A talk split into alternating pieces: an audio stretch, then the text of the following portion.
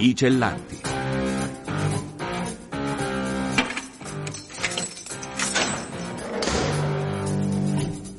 Liberi di raccontare storie dal carcere.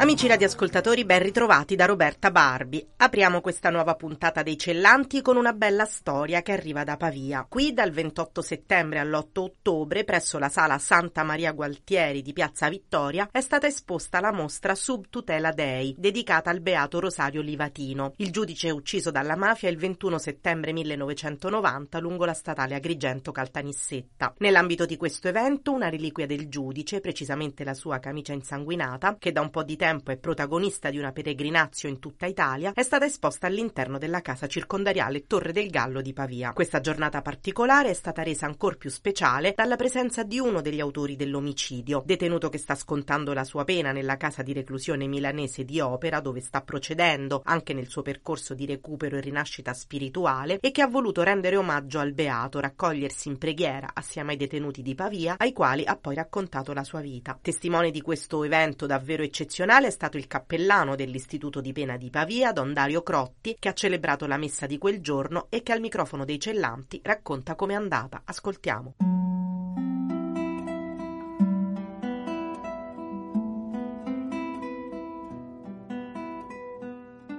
È stata sicuramente una giornata molto speciale, nel senso che la presenza della reliquia di Livatino, quando arriva una comunità, una persona a incontrare un santo, sicuramente nulla poi è più come prima. E quando questo accade in un contesto così particolare come il carcere, nel luogo che per me, cappellano, è il generatore di tutto, dove si celebra l'Eucarestia, tutto allora acquista una valenza e una risonanza davvero molto ampia ampia, ha lasciato un clima di raccoglimento, di silenzio che ha commosso davvero tutti. Una giornata già così particolare è stata arricchita dalla presenza di Paolo Amico, condannato all'ergastolo perché tra gli esecutori materiali dell'omicidio del giudice, detenuto che sta scontando la sua pena nella casa di reclusione di Opera a Milano, ma che ha voluto essere presente a Pavia. Qui c'è stato l'ulteriore motivo di commozione, motivo di riflessione intensa e forte. Penso che sia un messaggio per tutti noi e in particolare per le persone detenute bello di conversione, di cambiamento, che comunque c'è un bene che vince il male anche quando sembra aver inabissato il nostro umano. Per il detenuto dunque un pellegrinaggio penitenziale quello da Milano a Pavia. Cosa ha significato la sua presenza per gli altri detenuti? Lei che feedback ha avuto? Il feedback è stato un colpo nello stomaco perché in pochi noi sapevamo chi era quell'uomo seduto in prima fila, è stata una sorpresa per tutti. Abbiamo dato a lui la parola alla fine della distribuzione dell'Eucarestia. Se già c'era una sana, diciamo, attenzione di silenzio, raccoglimento, lì abbiamo iniziato a vedere le lacrime che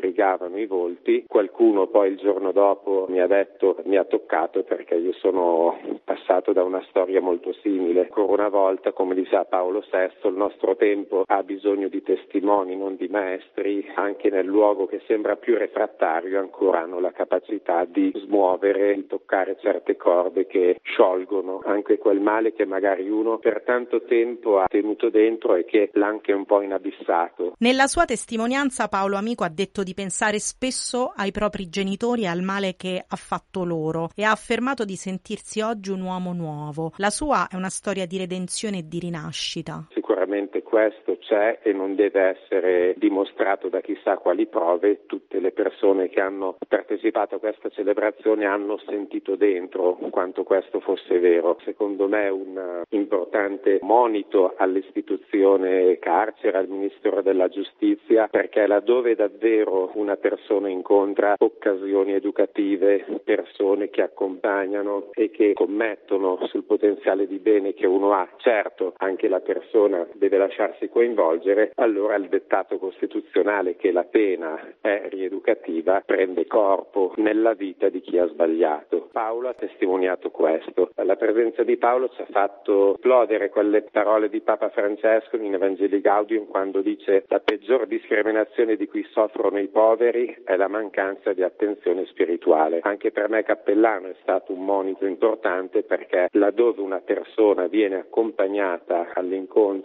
con Cristo risorto può davvero risorgere. Quindi il carcere oggi può essere un luogo di speranza? Io come cappellano ci credo, nonostante le fatiche, non siamo ingenui che ci sono, però si sta lavorando per questo motivo, si sta lavorando per migliorare, soprattutto per tessere relazioni inclusive dove anche la persona detenuta possa tornare a mettere le mani sul timone della propria barca.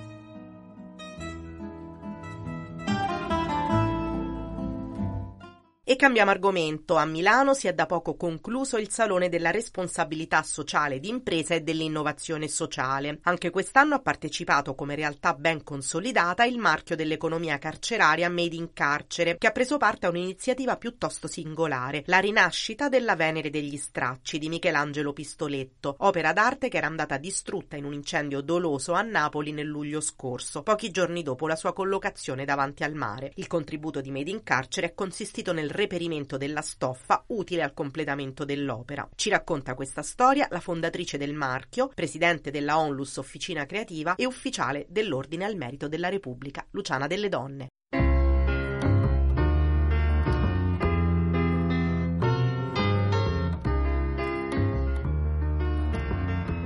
Come partner appunto del Salone della CSA di Milano in Bocconi, ci piaceva portare come sempre la bellezza in questi contesti, proprio perché a volte si è troppo occupati ad essere produttivi, a portare a casa il profitto, noi invece parliamo di bill, benessere interno lordo. Allora l'idea di portare un'opera che per noi è sempre stato un grido di allarme di come la bellezza possa essere sopraffatta dalla società dei consumi per noi la Venere degli Spacci è il simbolo di come la bellezza possa essere sempre rifondata. Da dove arriva la montagna di stracci che è servita per il completamento dell'opera? Poi li abbiamo portati noi, gli stracci degli altri per noi diventano la materia prima, quindi diciamo che volevamo proprio testimoniare quello che noi facciamo ormai da 17 anni, proprio per dimostrare che si può usare quello che si ha, salvaguardando sempre la bellezza, ma soprattutto la creatività italiana e la sensibilità che noi abbiamo verso l'ambiente. Usiamo da sempre questi tessuti che abbiamo donato occasionalmente per l'opera e il maestro Michelangelo ha accolto come sempre con grande luce, visione, strategia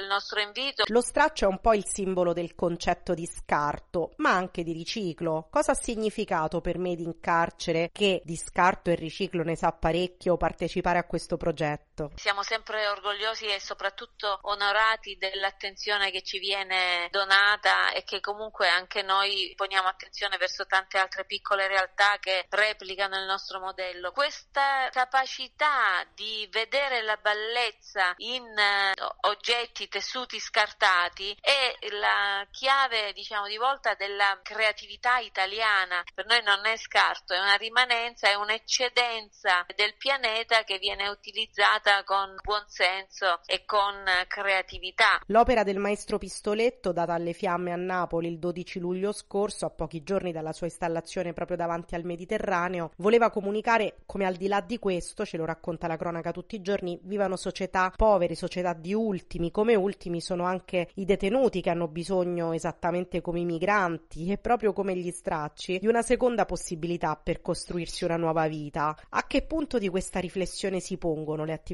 di Made in Carcere? A me viene la pelle d'oca quando penso alla potenza che la creatività possa avere in un carcere, in un luogo di detenzione. Noi cerchiamo di portare sempre la bellezza in questi luoghi e trattare, relazionarci con queste persone con eh, uno sguardo solo esclusivamente al presente e al futuro, perché se pensiamo al passato ormai il danno è fatto, il reato è commesso, stanno pagando con la detenzione la loro pena. Bisogna sempre avere la possibilità volontà di offrire una seconda chance ed è fondamentale per chi ha scelto di far risalire un gradino di benessere alle persone. Noi riteniamo che aiutando gli altri aiutiamo anche noi. Questa è certamente anche un'iniziativa di arte, arte vuol dire bellezza. Come esatto. si porta la bellezza in un luogo brutto per antonomasia come il carcere? Il carcere non è solo brutto, spesso è considerato come un luogo punitivo e quindi deve essere obbligatoriamente brutto e disorganizzato. Invece la nostra sfida è stata proprio quella di portare in un carcere il concetto di bellezza arredando gli spazi come la mesone e abbiamo portato i mobili antichi, abbiamo portato i tappeti, abbiamo portato i divani, le poltrone, la sala lettura, la sala palestra. Si crea un ambiente familiare che è costruttivo per tutti quei valori sotto traccia che sono l'autostima, la fiducia in se stessi, la capacità attraverso questo stipendio che percepiscono di mantenere i figli fuori. Li puoi nascondere o giocare con chi vuoi.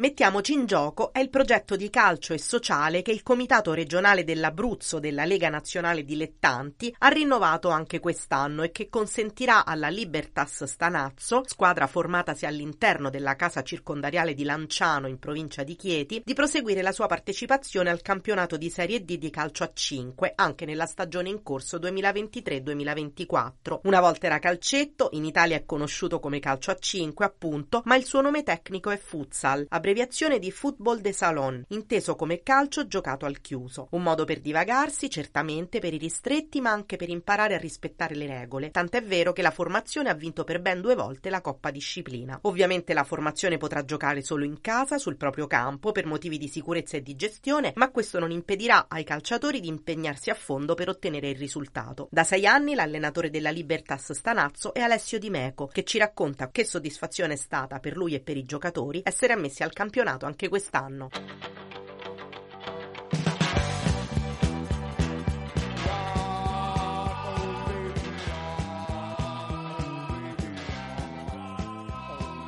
È una soddisfazione più che altro vedere le facce dei calciatori, perché ogni anno cambiano e quindi sono costretto all'inizio dell'anno a fare prove suppletive per tesserare i nuovi. Dico sempre loro non rinunciate a queste sei ore di libertà. Li vedo soddisfatti, li vedo sorridenti e io da quello poi ricavo la mia soddisfazione. Cos'è esattamente il futsal e perché si chiama così? Beh, futsal eh, in un primo momento si chiamava calcetto differenziarlo dal calcio dei grandi. Dopodiché, siccome eh, tutte le cose vengono un po' inglesizzate, l'hanno chiamato futsal, gioco del calcio che si fa all'interno. Poi in Italia, insomma, l'hanno riconvertito in calcio a 5 per italianizzarlo. Per ben due volte la Libertas Stanazzo ha vinto la Coppa Disciplina e una volta anche ricevuto il prestigioso pallone d'oro della Lega Nazionale Dilettanti. Questi meriti eh, io naturalmente non è che me li voglio prendere io perché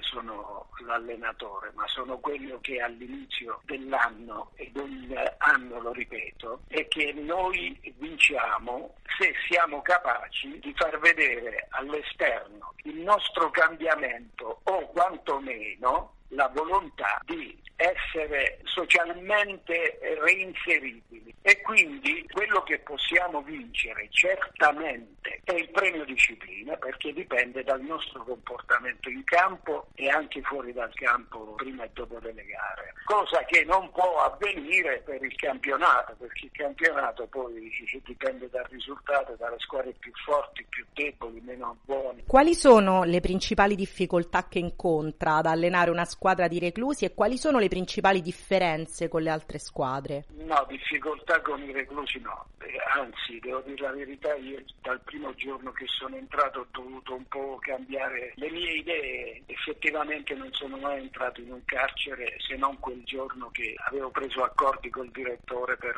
questa avventura, invece ho trovato un'umanità che forse supera quella esterna. Purtroppo ho dovuto constatare, me ne sono reso conto trattando con questi uomini, che la loro sfortuna è nascere in quei luoghi, in quelle famiglie e di, di rimanere e crescere. Lei allena la Libertas Stanazzo dal 2017 notte. Ci racconta come è avvenuto il vostro incontro e anche, se mi permette, il vostro colpo di fulmine? Nel 2005 eh, ho perso un figlio di, di 17 anni che giocava a calcio e ho intestato a lui un'associazione di volontariato, gli amici di Marcello. Nella vita ho fatto anche l'allenatore in scuole calcio. Allora con questa associazione noi abbiamo donato al comune, a comuni limitrofi e al carcere i defibrillatori. Nella presentazione, nella giornata di donazione, ho conosciuto il responsabile delle attività sportive lì, attività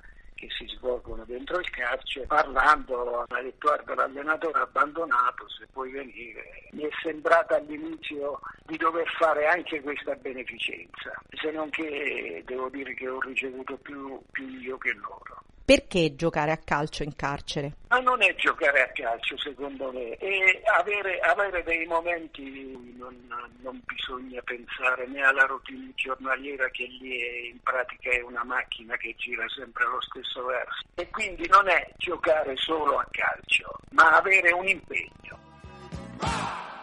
Lunedì 23 ottobre presso il Teatro del Carcere Romano di Rebibbia andrà in scena Le Facciate de Roma, spettacolo interpretato da alcuni detenuti attori che fanno parte della compagnia di teatro cristiano Gli Scartati, che da due anni organizza un laboratorio teatrale all'interno del carcere ed è già al secondo spettacolo. Le Facciate de Roma, che sarà successivamente riproposto anche fuori, recitato da attori liberi, è una metafora antropologica sulle maschere e i ruoli che ognuno di noi si trova a indossare nella società e che ci impediscono spesso di essere noi stessi. Giuseppe Santilli, che ha scritto e diretto questa pièce, ci rivela qualcosa di più. Ascoltiamolo.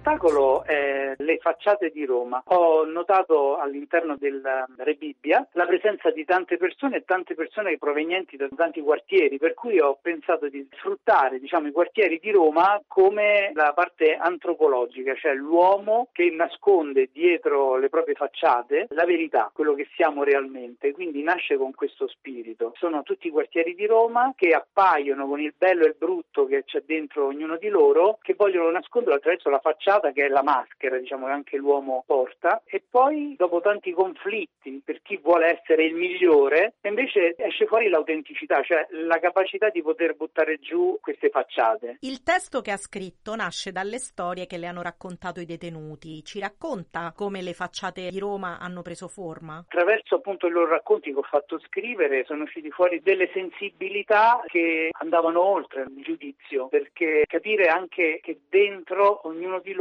c'era qualcosa di più grande. Quindi ho detto perché allora non rappresentare quello che tutti vogliono vedere di ogni persona e invece capire quello che dentro c'è di bello. La facciata è ovviamente una metafora delle maschere sì. dietro cui l'uomo si nasconde nella vita per paura, per vergogna, per ignoranza. Esatto. Come è riuscito esatto. a far togliere ai detenuti le proprie maschere? La parola che mi viene in mente è l'amore, cioè l'accoglienza, l'essere veramente vicino e soprattutto testimoniare la la propria, cioè la mia vita, che non è diverso dalla loro, nel senso che anche non essendo dentro il carcere, comunque abbiamo tutti questo voler portare una maschera davanti a certe condizioni, quindi non siamo proprio liberi. Questo avvicinamento, no, a far sentire che siamo uguali, ha aiutato a esprimersi, insomma, a far uscire fuori da loro la verità. Nello spettacolo c'è un personaggio, il senza tetto, che è l'unico veramente libero. Bellissimo, perché nasce appunto, inizia lo spettacolo col senza tetto che racconta le bellezze di Roma di notte, no? che solo lui può percepire, no? vivendo per strada,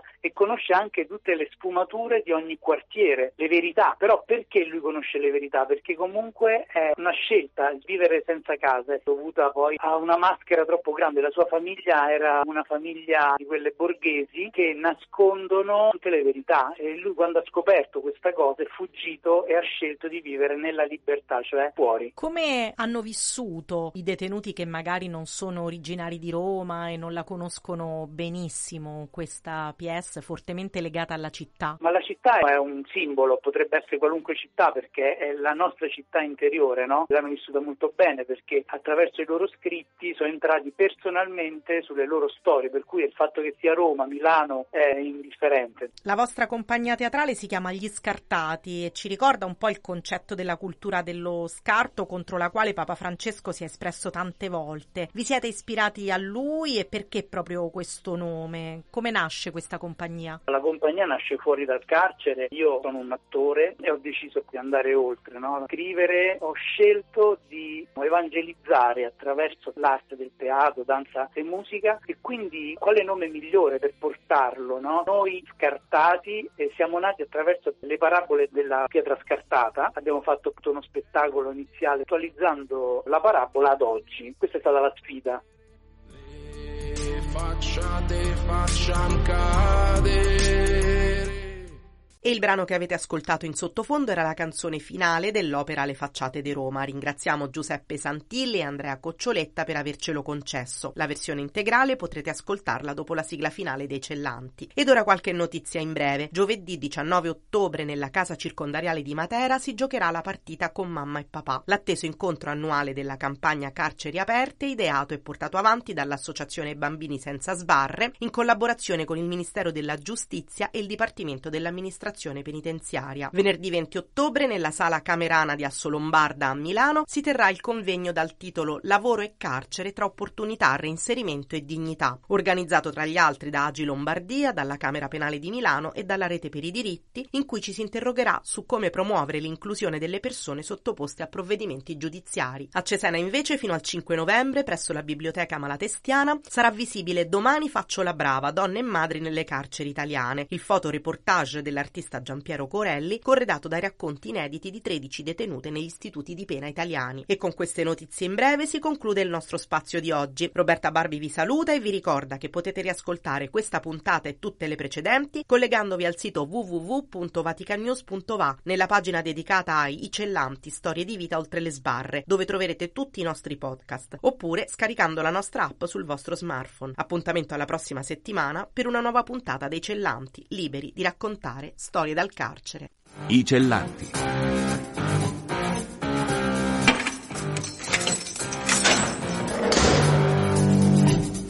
Liberi di raccontare storie dal carcere.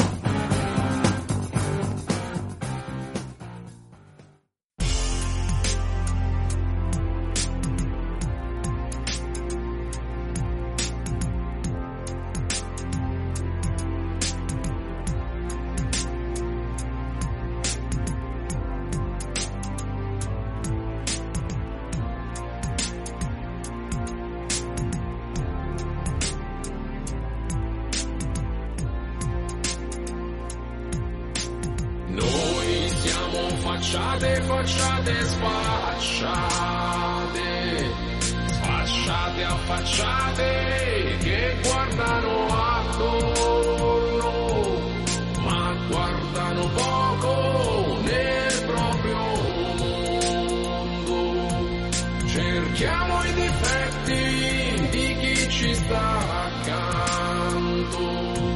Piangiamo, ridiamo, ma non ci conosciamo, ci ignoriamo. Il dolore che ci brucia dentro lo allontaniamo. Abbiamo paura di ciò che siamo e ciò che troviamo nelle stanze segrete dell'essere umano. Belle facciate senza spessore, parliamo, parliamo, fuggiamo, nascondiamo la verità che siamo.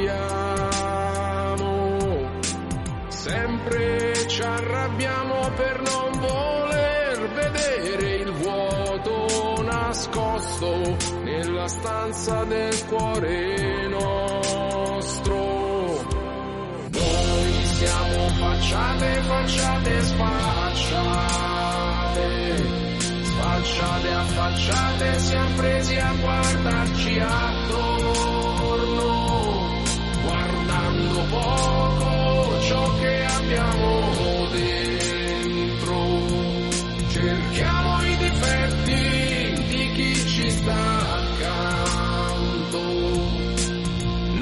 Storia, non c'è quartiere, siamo palazzi senza frontiere, le facciate facciamo cadere.